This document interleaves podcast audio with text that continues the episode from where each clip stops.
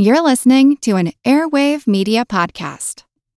Mom deserves the best, and there's no better place to shop for Mother's Day than Whole Foods Market. They're your destination for unbeatable savings, from premium gifts to show-stopping flowers and irresistible desserts. Start by saving 33% with Prime on all body care and candles. Then get a 15-stem bunch of tulips for just $9.99 each with Prime. Round out Mom's menu with festive rosé, irresistible berry chantilly cake, and more special treats. Come celebrate Mother's Day at Whole Foods Market.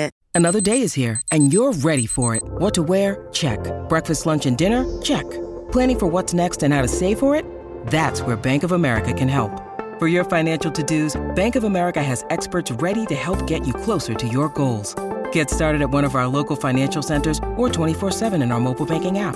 Find a location near you at bankofamerica.com slash talk to us. What would you like the power to do? Mobile banking requires downloading the app and is only available for select devices. Message and data rates may apply. Bank of America and a member FDIC.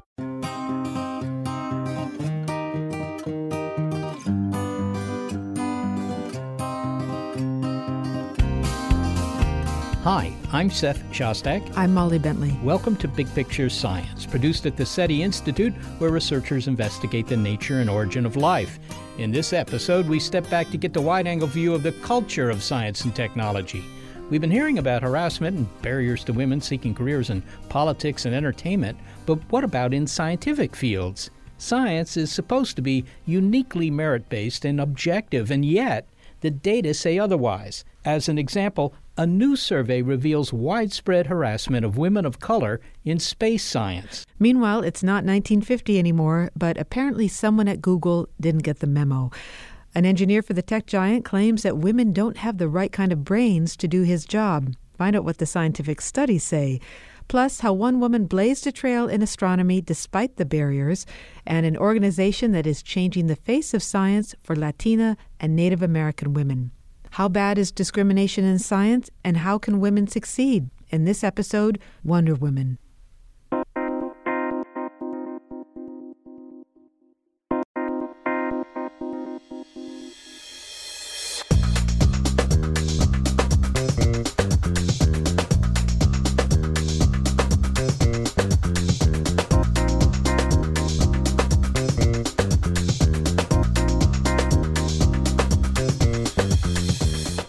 Gertrude Elion, an American biochemist, once said, I hadn't been aware that there were doors closed to me until I started knocking on them. Dr. Elion was born in 1918 and knocked on a lot of doors on the way to winning her Nobel Prize in 1988. It's a familiar tale for any woman who has pursued a career in science. Astronomer Jill Tarter also pounded on a lot of doors on her way to becoming a pioneer in her field. As a young girl, she had a nonstop curiosity about technology, but growing up in the 1950s, she found scant encouragement for these interests. She kept knocking on doors anyway. The gender asymmetry didn't change much when she went to college. Dr. Tarter was the only woman in an engineering class of 300 and went on to become one of the few females working in astronomy and eventually the field of SETI, the search for extraterrestrial intelligence. In all of these pursuits, Jill Tarter had to forge her own path. If you've seen the movie Contact, you know something about Dr. Tarter's single minded efforts to listen for radio signals from alien life, signals that she is convinced are raining down on us from distant worlds. We're talking about vast distances between the stars. So, what can we remotely sense that might indicate a technology somewhere else? Radio travels all the way through the galaxy, between galaxies, no problem we've never seen the center of our galaxy at optical wavelengths because there's too much dust. But we have incredibly good observations of the center of our galaxy at radio wavelengths. Now, the movie Contact's iconic image of Jodie Foster wearing a pair of earphones sitting alone next to an array of radio antennas is a bit of poetic license, says Dr. Tarter. She doesn't actually search for signals by listening with a headset, but by monitoring a computer. However, the scene is a kind of metaphor for a lone female astronomer in the field of SETI in particular. Eventually, both science and the public caught up with Dr. Tarter's early vision. Astrobiology, the study of the potential for life elsewhere, is now a hot field, and thousands of planets called exoplanets have been discovered orbiting nearby stars. Dr. Tarter has devoted more than 40 years to looking for extraterrestrial life and is a co founder of the SETI Institute, where we produce this show. She reflects on the long arc of her career in a recent biography, Making Contact. When I was in middle school and high school, we had guidance counselors who would say things to me like, Why do you want to take calculus? You're just going to grow up and have babies, as if the two were incompatible. So the mode of giving advice to young women was not exactly supportive of roles that were beyond being a housewife. So when you heard something like that, you go to your guidance counselor and you're told, um, why bother with math? You're going to get married and have babies. What went through your mind and your body in that moment? Oh, well, you might imagine that I was really ticked off. That is not the kind of thing that I wanted to hear. I also didn't want to hear, you can't take shop because you're a girl, you have to take home economics. And so my response to that sort of thing was usually, all right, I'll take home economics. And I did, and I learned to sew, which has been a fabulous skill. But then when I did that, you go back and you say, okay, I've done that. Now I want to take shop. But I know from long conversations I've had with Margaret Burbidge, who is one of my heroes, a fantastic woman astronomer, she would express it that when you're trying for something and you're denied on merit, well, that's hard. You work harder the next time. But when you're denied because of your gender, it feels like you've been kicked in the stomach. And that's a feeling that I had, unfortunately, frequently. What's remarkable about your response, though, is that you didn't say, I was discouraged. You said, I was ticked off, and it made you want to work harder. Oh, absolutely. You got to get around it. You know, if you can't go over that wall, you got to get around it. There's a story that is told in the book of your father supervising you as you took apart a transistor? A transistor radio. a transistor radio, and you put it back together again. Could you tell that story? I would do anything to spend time with my dad, and he had a shop in a garage, and I would go out there and tinker with him. And one Christmas, I was given this fantastic transistor radio, which is about the size of a shoebox. I mean, it was just the be all and end all in the in the 50s, and I wanted to know what was inside and how it worked. And my dad didn't actually know how it worked, but he was very good with his hands and with tools, and so he said, "Well, take it apart. Let's figure it out."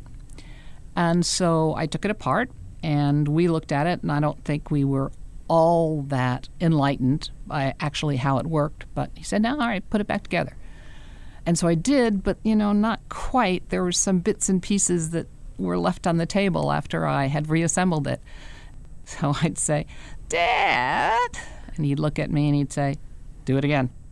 When did the idea of SETI first appeal to you? Because if we picture you taking apart and putting together that transistor radio, it's quite a conceptual leap to go from that and the physicality of that and the immediacy of that to then listening to radio signals that might be coming from somewhere else in the universe. And can you explain to us how that leap was made?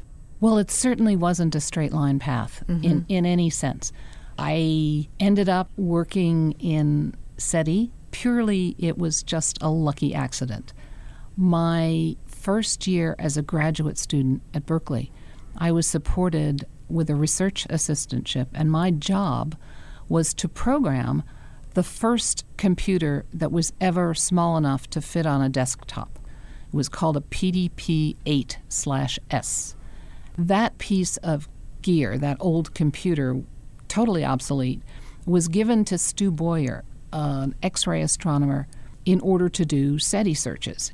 But he didn't have any money, and so he went begging, and someone gave him this old computer. And when he said, what, do I do with this? They pointed down the hall and they said, Well, Jill's still here. She used to work on that. And so he came and he recruited me for his SETI project. It wasn't anything that was anywhere on my horizons before he walked into my office. But because I could program that old computer, I ended up doing SETI for the rest of my life. But I'm going to press you on this a bit because that's coming into SETI through the interest and the talent of a computer programmer. But picturing alien life somewhere else in the universe does take imagination. And was there a point where you found yourself thinking about aliens, always wondering about it? How did you alight upon that? Well, the question of life, intelligent life, technological life, somewhere else, was a worldview that I'd internalized very early. I think it probably was maybe Saturday morning Flash Gordon cartoons on the TV. So I remember walking the beach with my dad, very dark beaches on the Manasota Key on the west coast of Florida, and looking up this fantastic sky, all of these stars. Spent a lot of time looking at the sky, and somehow I internalized the idea that those stars were somebody else's suns. So that worldview was always there in the background. It seems that you had two things working against you, a lot working for you. That's obvious, but two things working against you, and you've you've outlined them here. One was being a woman in a man's world, and the other was an astronomical pursuit that many thought was a waste of time, and that was the search for extraterrestrial life, whether it's intelligent or even microbial. And I'm wondering what skills you employed to negotiate two I was going to say alien terrains, but I'll say unwelcoming terrains that of being a woman in a man's world and pursuing what was considered really an outlier scientific pursuit, if it indeed was science at all. Well, certainly I'm nothing if not stubborn. And when I was younger, my mother used to say to me when I did something that she disapproved of or wasn't socially the norm, she would say to me, Well, what would they think? And I'd look at her and I'd say, Well, who are they? And what do I care what they think? And, who did she mean? Uh, it was the they of the cultural norm. And so that attitude was ingrained early that the person whose opinion I cared most about was my own. And if I thought it was worthwhile, then I would do it. And there's a lot of hubris there, right? And sometimes that got me into trouble, many more times than once. Do you think that your status as an outsider is something you were able to leverage? You've been able to leverage? I mean, there's a cachet in looking for alien life that's going to bring you a certain amount of attention Or notoriety. or notoriety. But you can also use that. One can use that. And have you used it? Sure. I've been using it ever since I started engineering school. And the one thing as a woman in a crowd of men is that you are remembered. Everyone, even in these large classes, most of the professors didn't know all of the students' names, but they all knew me. and I used that in any way I could, and so did my fellow students. So if there was a particularly gnarly problem set, or if it came during a football week or something and people were doing other things than working on problem set, they would ask me to go ask the professor for an extension. So we all were trying to figure out a way to use my uniqueness to our best advantage. But if we fast forward later on in your career, um, you may have been able to leverage it in other ways. And also, I wonder if when you heard the term, so you're looking for little green men. I mean, I've seen you roll. I don't know if I've actually seen you roll your eyes at that. I've seen you squint like you are now. Um, but that is also something I think that you have used to your advantage because you've turned it on its head. Yes, certainly. So when we started the SETI project within NASA, when John Billingham started the project, the first thing we had to do was to build credibility and get beyond the UFO or little green man kind of connotations. And I would walk into a room, either scientific colleagues or congressional staffers and uh, members of Congress themselves. And because of the cultural norm, they don't expect a woman to start talking about specifications and the details of the engineering And it was suddenly, oh, gee, didn't expect to hear that. Maybe we should listen to her. So by simply showing and showing off sometimes that I was a lot smarter than they were with respect to the field that I was working in, I could gain attention. And I did for whatever it took. The question is always implied with you, but I'll just ask it straight out since you've been doing this for a long time. Are we alone in the universe? Are we alone? I don't know the answer to the question. Uh, that's why we're doing SETI. That's why we're doing experiments and observations to try and find out the answer.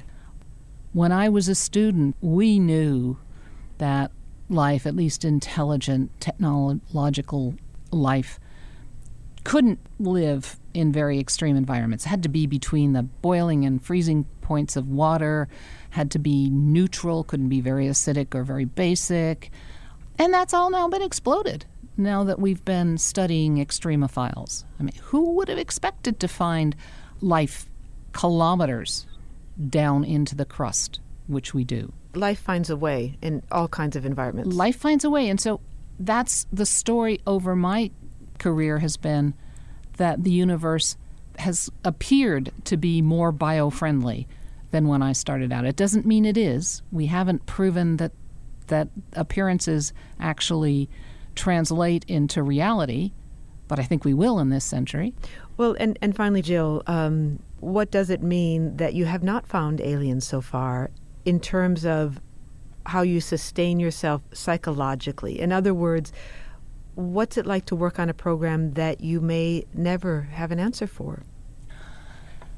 When I started in this exploration, I think I understood fairly well how big a question it was that I was trying to answer, and that I might not find an answer by the end of my life, that it might be my granddaughter or her granddaughter that eventually succeeds.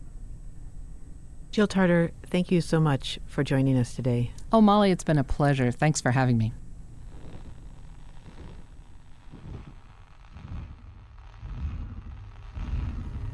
Jill Tarter is an astronomer, one of the founding members of the SETI Institute, where she is now on the board of trustees. She is the subject of a book by writer Sarah Scoles, Making Contact Jill Tarter and the Search for Extraterrestrial Intelligence.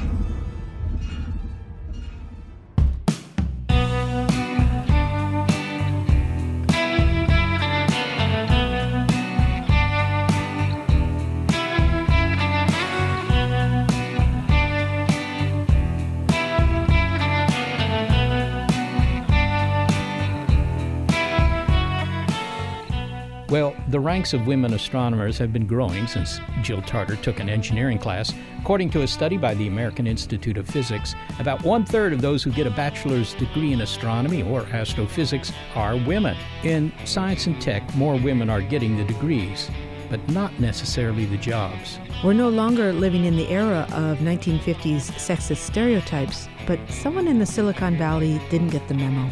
Up next, are women's brains just not suited for tech? It's Wonder Women on Big Picture Science.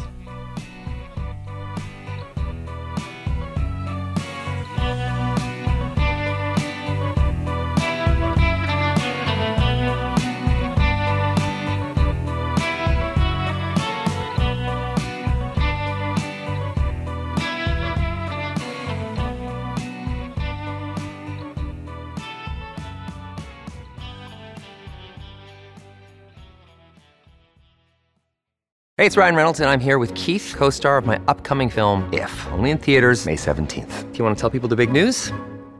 All right, I'll do. Sign up now and you'll get unlimited for $15 a month in six months of Paramount Plus Essential Plan on us. Mintmobile.com slash switch. Upfront payment of $45 equivalent to $15 per month. Unlimited over 40 gigabytes per month. Face lower speeds. Videos at 480p. Active Mint customers by 531.24 get six months of Paramount Plus Essential Plan. Auto renews after six months. Offer ends May 31st, 2024. Separate Paramount Plus registration required. Terms and conditions apply if rated PG.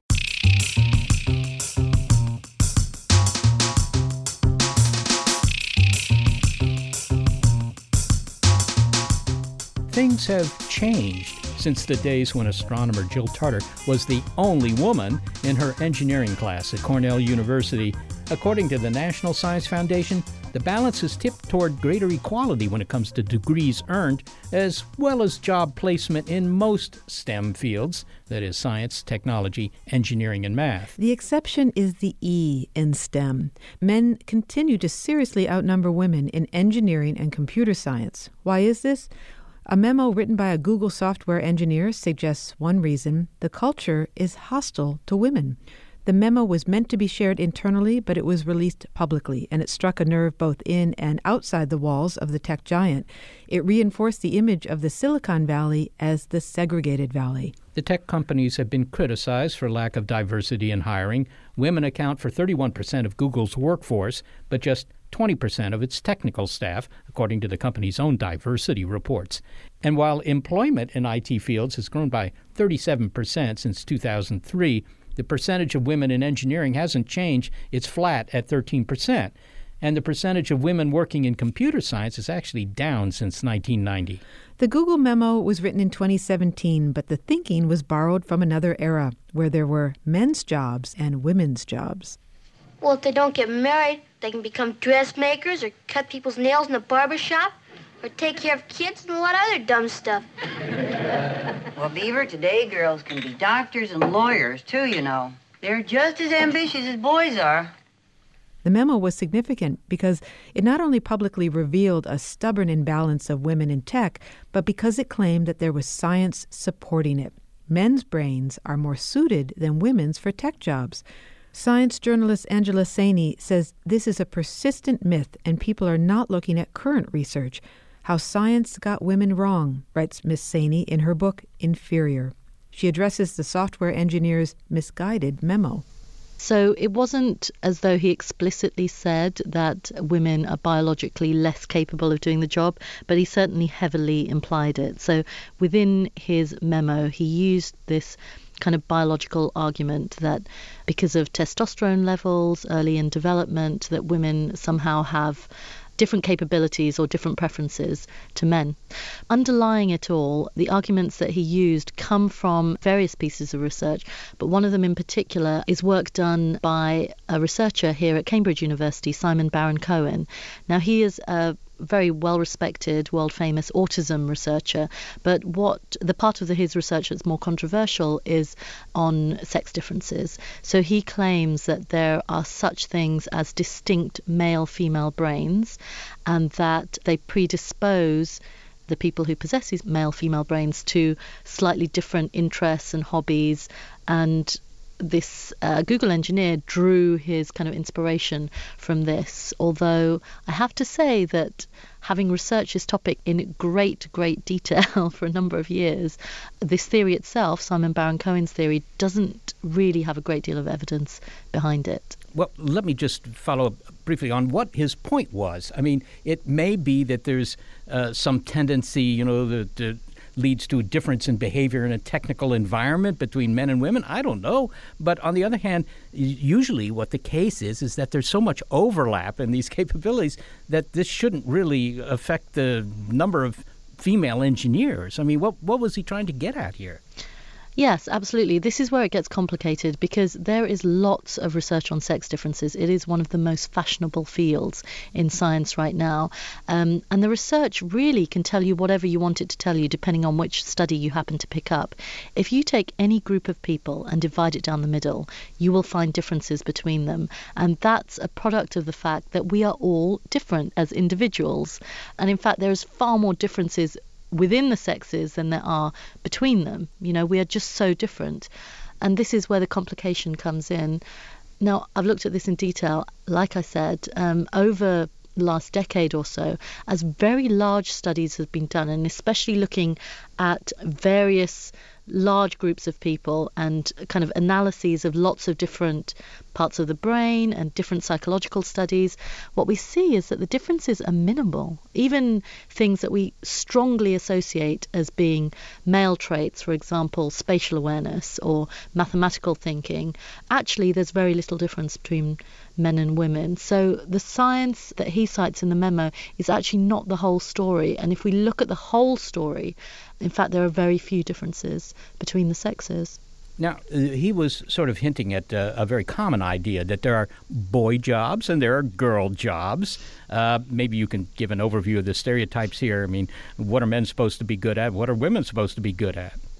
Well, there you go. I myself studied engineering, so I would firmly say that, you know, it's not the case that science jobs or engineering or computer programming, I can program computers, are necessarily specifically for men or specifically for women. Like you said, there is some overlap, but we do have these stereotypes that certain careers are for certain people. What the guy who wrote that memo forgot, James Damore, is that software programming used to be a female profession. Many of the very first computer programmers were women, including the very first of them all, Ada Lovelace. So, what was the point? I mean, I thought that what he was trying to do was address the imbalance, male female imbalance at Google, and Google's efforts to remedy that imbalance and saying, you're never going to be able to fix this problem because of this innate difference? Was that what he's trying to say? Yeah, that's exactly what he was trying to say that any number of diversity initiatives are not going to have an impact.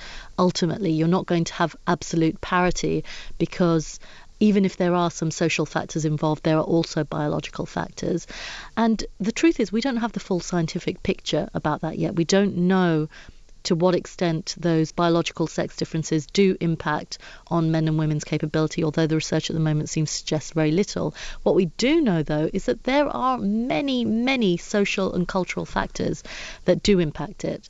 So, for example, the take up of STEM subjects, science, technology, engineering, and mathematics, at a very young level among school children. We know that children as young as three have gender stereotypes about what's appropriate for boys and girls, and that these only get worse as they get older.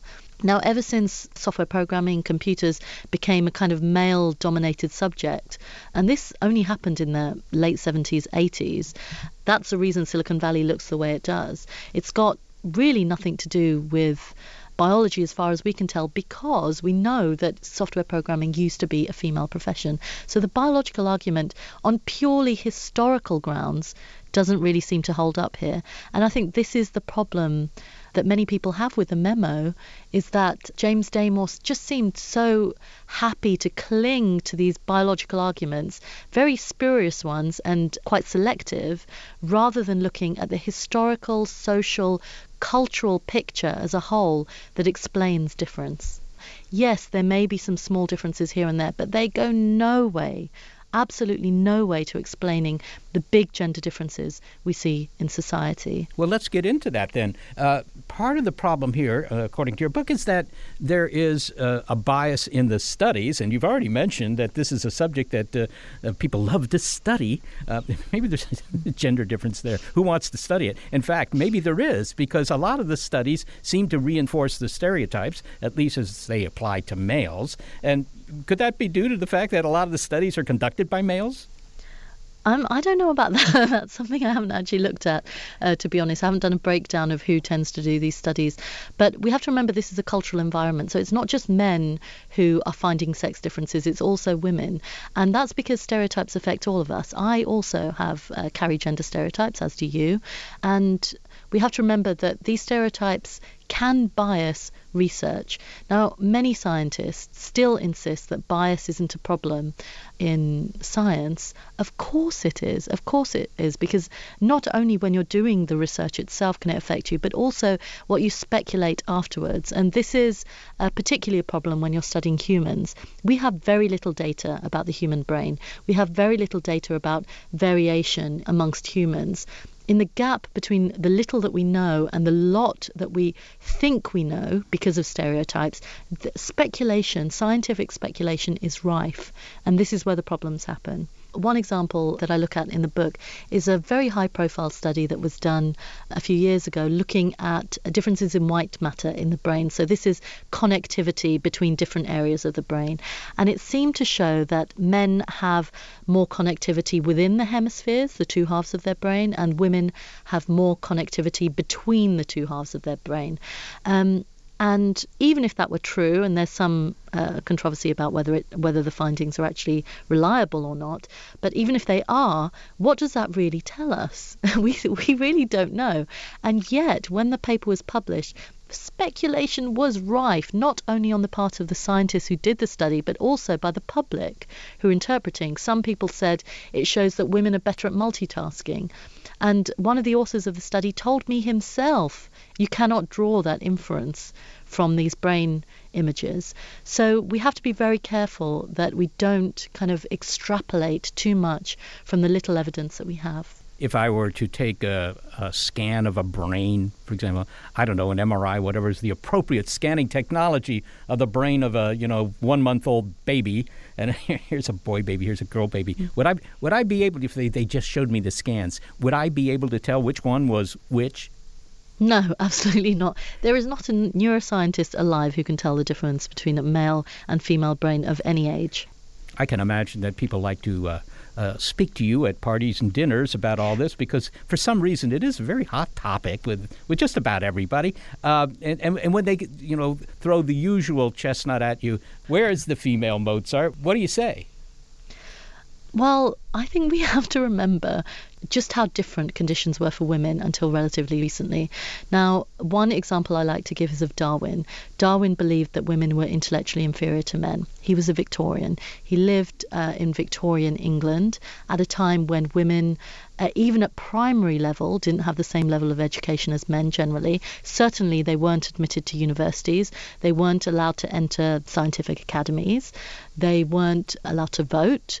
Married women weren't allowed to own property. So, tell me under those circumstances how difficult it must have been for any woman to have achieved anything. And they did. Women did achieve things, but against such incredible odds, you know, pressure on every single side. It's no coincidence that also the names that we remember are Western scientists, because also the West also had this kind of cultural hegemony and, and control over knowledge and power. So we really do. It's so vitally important to take into account the social factors that influence the choices that people make and the opportunities that they have in understanding where achievement lies. Angela Saini, thanks very much for speaking with us. Thank you. Angela Saini is a journalist and the author of Inferior How Science Got Women Wrong.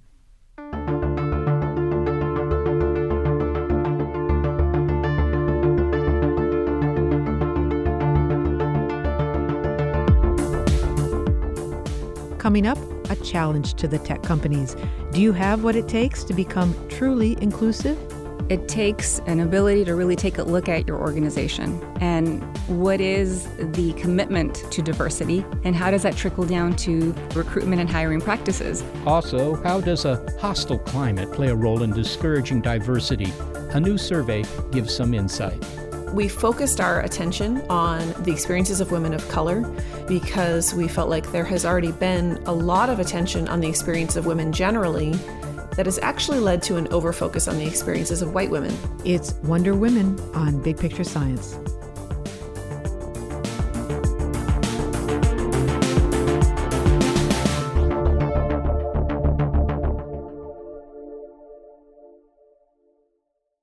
If you're struggling to lose weight, you've probably heard about weight loss medications like Wegovy or Zepbound, and you might be wondering if they're right for you. Meet PlushCare, a leading telehealth provider with doctors who are there for you day and night to partner with you in your weight loss journey. If you qualify, they can safely prescribe you medication from the comfort of your own home. To get started, visit plushcare.com slash weight loss. That's plushcare.com slash weight loss. Plushcare.com slash weight loss.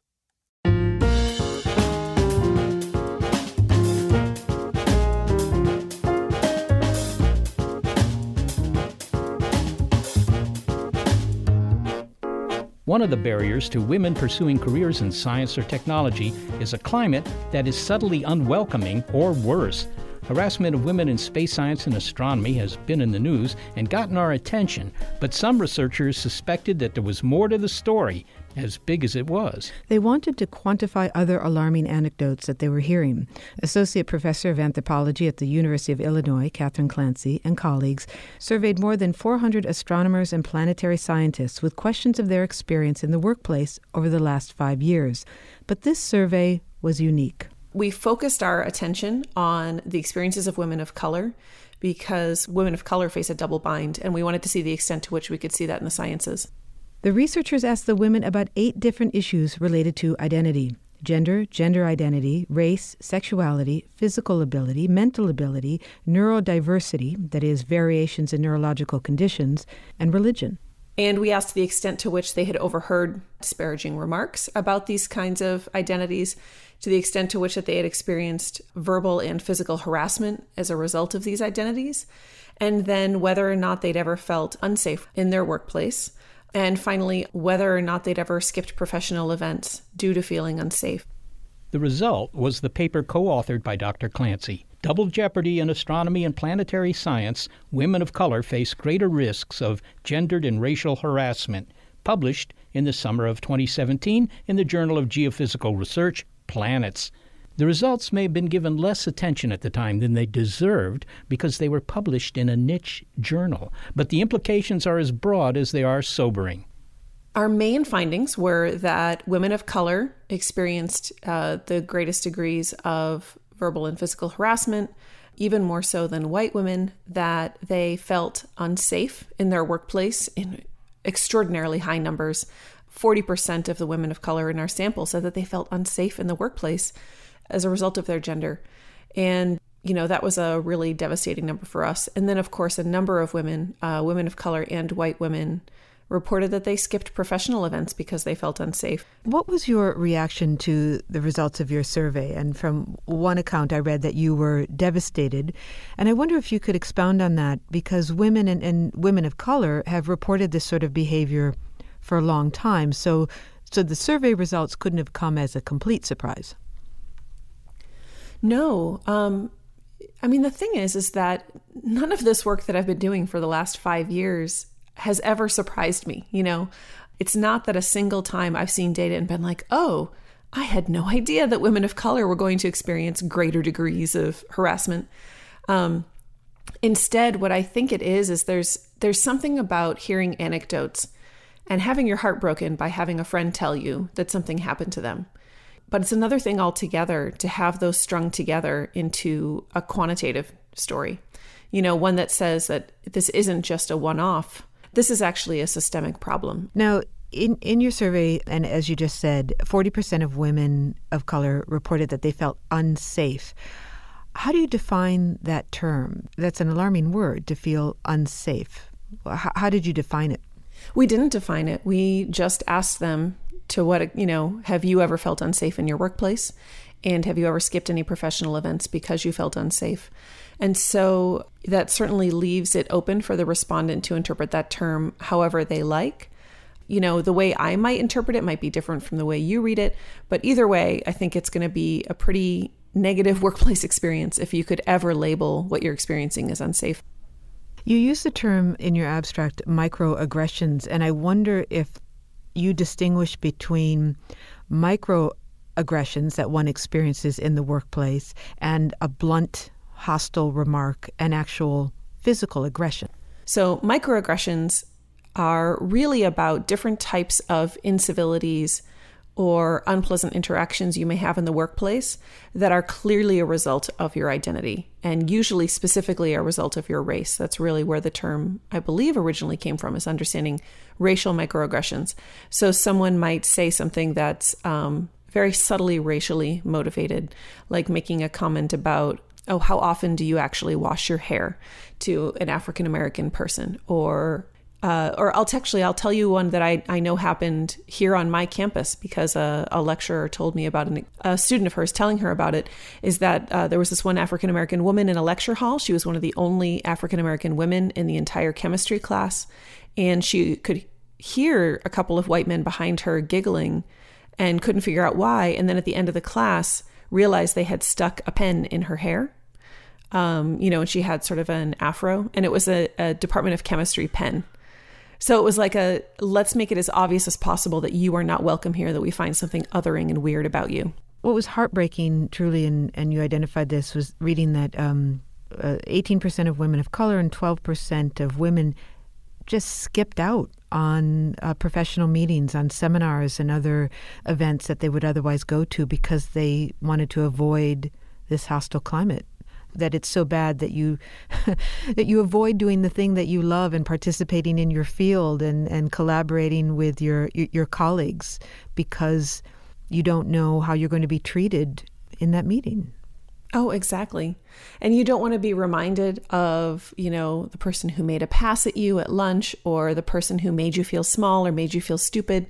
So you miss out on that seminar, you miss out on that chance to meet, you know, the senior colleague who does the work that you do, um, or a chance to bond with some of your friends, uh, or a chance to just learn something new and exciting, you know? Um, and so, you know, what that means though is they miss out on that networking that um, can help them be seen as a quote team player or help them meet the right person who helps them with a promotion. Um, one of the things I was really struck by when conducting interviews for this project, which we hope will go into a, a later publication, is that a number of the respondents, and not just women of color, but women of color, white women, white men, men of color um, that were all represented in our sample, many of them said, Oh, I started out in physics, but I left physics to go to astronomy because I wanted to be in a less hostile discipline. And so uh, I mean, that makes me think that physics might actually be even worse than astronomy in terms of how hostile it is or just how intimidating that workplace can feel. Workplace aggression and sexual harassment in the workplace are not new, but you found that people did not expect to find them present in the sciences as well. And why would people think that the sciences would be immune to aggression and, and sexual harassment? Sure. And this is one of the things that I find frustrating sometimes, in fact, as someone who's both a, a, social scientist and a trained life scientist, because I'm a biological anthropologist. Um, so I'm always so surprised when I encounter scientists from other disciplines who are incredibly staunch believers that science is a meritocracy, that the best people who do science are the ones who stay in science, and they're the ones who succeed in science. They're the ones who get the best papers and the best funding. And it just couldn't be further from the truth. I mean, what really matters in science is your pedigree. What matters, unfortunately, is often your identity. Uh, the number of African American female postdocs that I've known over the last five to seven years who um, end up on every shortlist that they go up, you know, when they go up for jobs and then are always there's always a white man chosen over them. And it's always they're always told afterwards oh well you interviewed really well but this other person was just a better fit for our department. You know these are extraordinary scientists that i'm talking about who aren't getting these jobs. So it's not that they're not good enough right? They're getting the interviews. I really think that scientists have to start paying closer attention to issues of implicit bias and interrogating this notion of meritocracy a little bit more. And like stop i just really think we need to stop deluding ourselves that everything works out for a reason or that everything is fair in our field because it's not that way in any workplace. And when we acknowledge that that's when we actually can start to raise some consciousness around it and actually affect change. Kathryn clancy thank you so much for speaking with us. Thank you. Kathryn clancy is an associate professor of anthropology at the university of illinois. One group is fighting the unwelcoming scientific culture by working to diversify it for both women and men. Hello, my name is Antonia Franco. I'm the executive director of SACNAS. SACNAS is the Society for the Advancement of Chicanos, Hispanics, and Native Americans in Science. And this is what they're up against. For science, technology, and engineering jobs, the majority are held by whites, 6% are held by Hispanics, and only 0.2% are held by Native Americans. The members of SACNAS provide training at conferences that are multidisciplinary, multicultural, and growing in popularity. The unofficial motto of SACNAS when it comes to minorities pursuing careers in science you can't imagine what you can't see. I think, first of all, if you are a first generation low income student, it's going to be a harder path to navigate to even get through K 12 education loving science or experiencing science, and then getting to college and wanting to pursue that. And if you don't have the mentoring and role models to show you that you can make it, A lot of our students may start in science, but they don't last, they don't stay. And then those that do, that go on to the professional workforce, there are very few that look like them.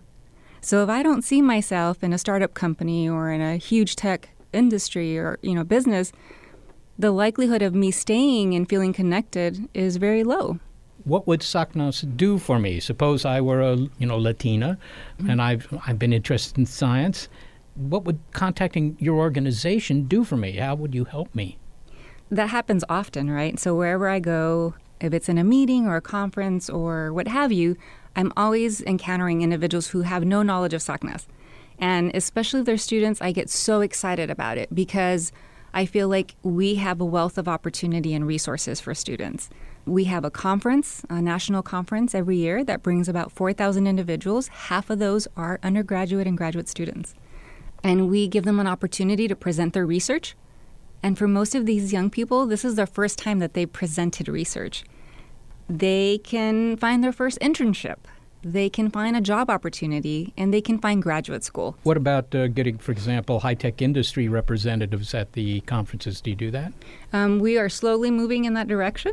I mean, it's really hard to articulate to you know other big tech companies about what we do and what we have to offer. It takes an, an ability to really take a look at your organization and what is the commitment to diversity and how does that trickle down to recruitment and hiring practices? So, why not partner with nonprofits like SACNAS and other organizations that can help bring the talent to you? That's one viable strategy that we're still trying to break into, if you will.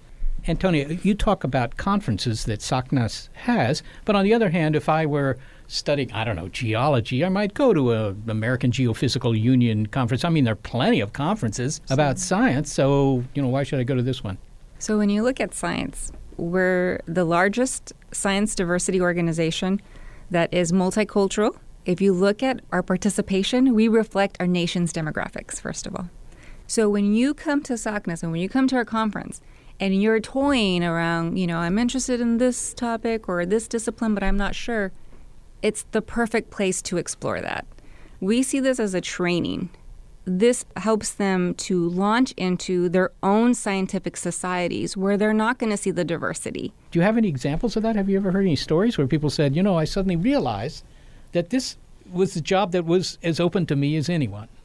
Well, I do have an example, and it's a much older, you know, was a college student. But there was a college student who started with SACNAS in the 90s, and she was just had completed her bachelor's degree and was participating in our conference.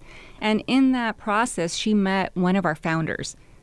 And through that conversation, the founder had shared with her, and she's female as well, really strong female accomplished scientist, and talked about her experience in research and her experience in academia and what have you. And that student had such a positive experience with the mentor who was a founder, she pursued. She had a pathway. It was recognizable to her because she was not only sitting next to someone that looked like her and could understand her, but who was also identifying how to get there. What's even more mind blowing is to hear about professionals who have been in, whether it's academia or in their profession, for 20 years, they come to our conference and they say for the first time they see a sea of color and that they feel that they're connected and that they're home. It's something that they don't get in their own scientific societies. Maybe you could tell me the story of how SACNAS got started, because you say it's been around for 40 years, so that's a fairly long, long time. What was the deal there? Essentially, in the 70s, there were a group of scientists that went to a AAAS meeting. And in that meeting, they realized, they looked around and said, God, there aren't too many of us. And so they say that in an elevator, they had this discussion and said, you know, I think it's time for us to start this organization called SACNAS that will help young people and will bring more diversity into academia. And so they all agreed and said, you know what, but isn't this crazy that if something happens to this elevator, we lose the entire diversity of our scientific community? so, yeah, they had a lot of vision um, back in the 70s. And unfortunately, at times, you know, we're still relevant today. Now, your background is as a Latina, but the organization also includes Native Americans. Mm-hmm. Do they have any special difficulties here, say, compared with other groups? I mean, they're enormously underrepresented in, uh, in the science community. Absolutely. I think they do. They do have some additional unique challenges. And then, you know, they really depend. If you grew up in a reservation, it's a very different experience than if you grew up in an urban community. And even then, there are some cultural aspects that uh, one needs to be aware of in terms of helping Native students be successful. And, you know, part of that is that, and I would say this is with Native communities and Latinos and maybe a lot of first generation communities, if the family is not aware how to navigate the experience, you know, they may not know how to help them and how to connect them to resources. And so, is that a tangible experience to go to college? Sometimes it's like you need to provide for your family and you need to get a job. So, a lot of Native students and other underrepresented students are working full time, going to school full time, and helping with a family. Well, finally, Antonia, SACNAS has been around for more than four decades now. How do you know whether your organization is successful at encouraging individuals and seeing them succeed in science? I mean, do you have some metrics here that you can refer me to? Absolutely. You know, when our students come to our conference, they get so excited they want to create a chapter. Um, that's the way that we stay connected with them at their home institution if they don't have the supports that they need. As of now, as of this year, we have over 115 chapters. We have over 5,000 members nationally. These are all national numbers. And so we are preparing 30 amazing professional scientists every year. And we have prepared almost 300 professional scientists that are representing academia, industry, corporations, government, and policy as well. Antonio Franco, thank you so very much for talking with us. Thank you so much for the opportunity. It was great to be here with you. Antonia Franco is the executive director of SACNAS, the Society for the Advancement of Chicanos, Hispanics, and Native Americans in Science. So, what we've heard in the show is while more women are getting degrees in science and technology, it's not the case that equality has been achieved by any means. Our challenges in leveling the playing field for women are the same for science as for so many other aspects of our society. There's an elephant in the room, and it's called history. We're up against trying to change the way things are done when the elephant says, but this is the way we've always done them. But past needn't be prologue, and it seems that thanks to organizations like SACNAS and the women who are not intimidated, the future is looking pretty good.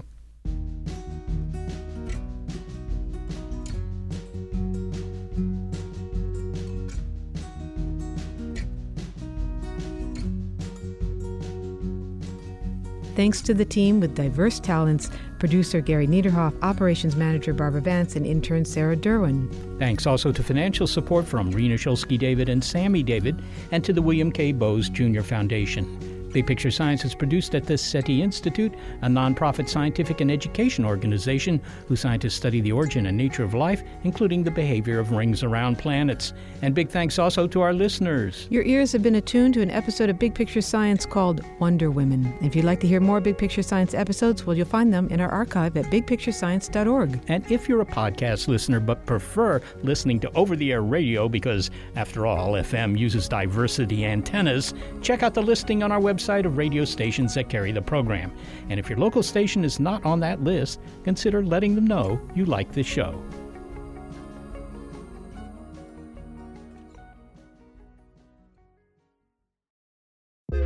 The world is constantly changing and transforming. Cut through some of the noise with What's New with Wired, a podcast that goes in depth on the latest news and technology and culture. Their award winning journalism will help you make sense of what's happening in the world. Listen to What's New with Wired wherever you get your podcasts. That's What's New with Wired wherever you get your podcasts. Tech moves fast. So keep pace with the Daily Crunch podcast from TechCrunch. With new episodes every day, this podcast will give you a quick overview on everything you need and should know about startups, new tech, regulations, and more. Listen to TechCrunch Daily Crunch now, wherever you get your podcasts. That's TechCrunch Daily Crunch, wherever you get your podcasts.